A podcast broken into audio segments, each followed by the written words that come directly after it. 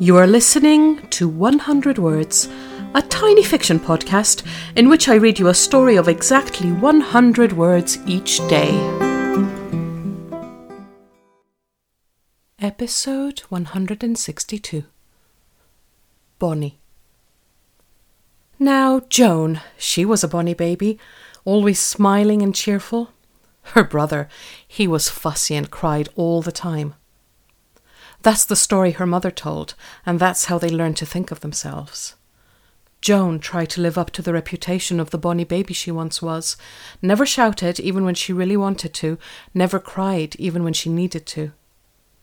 Now that she's older than her mother was when she told those stories, she wonders if it was worth it. Maybe if she'd allowed herself to be less bonny, she would have been happier.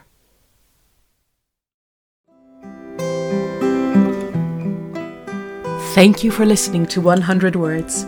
This podcast is written and produced by Marilisa Valtazano. If you enjoyed today's story, why not share it with a friend? Don't forget to tune in tomorrow for another 100 Words. Goodbye.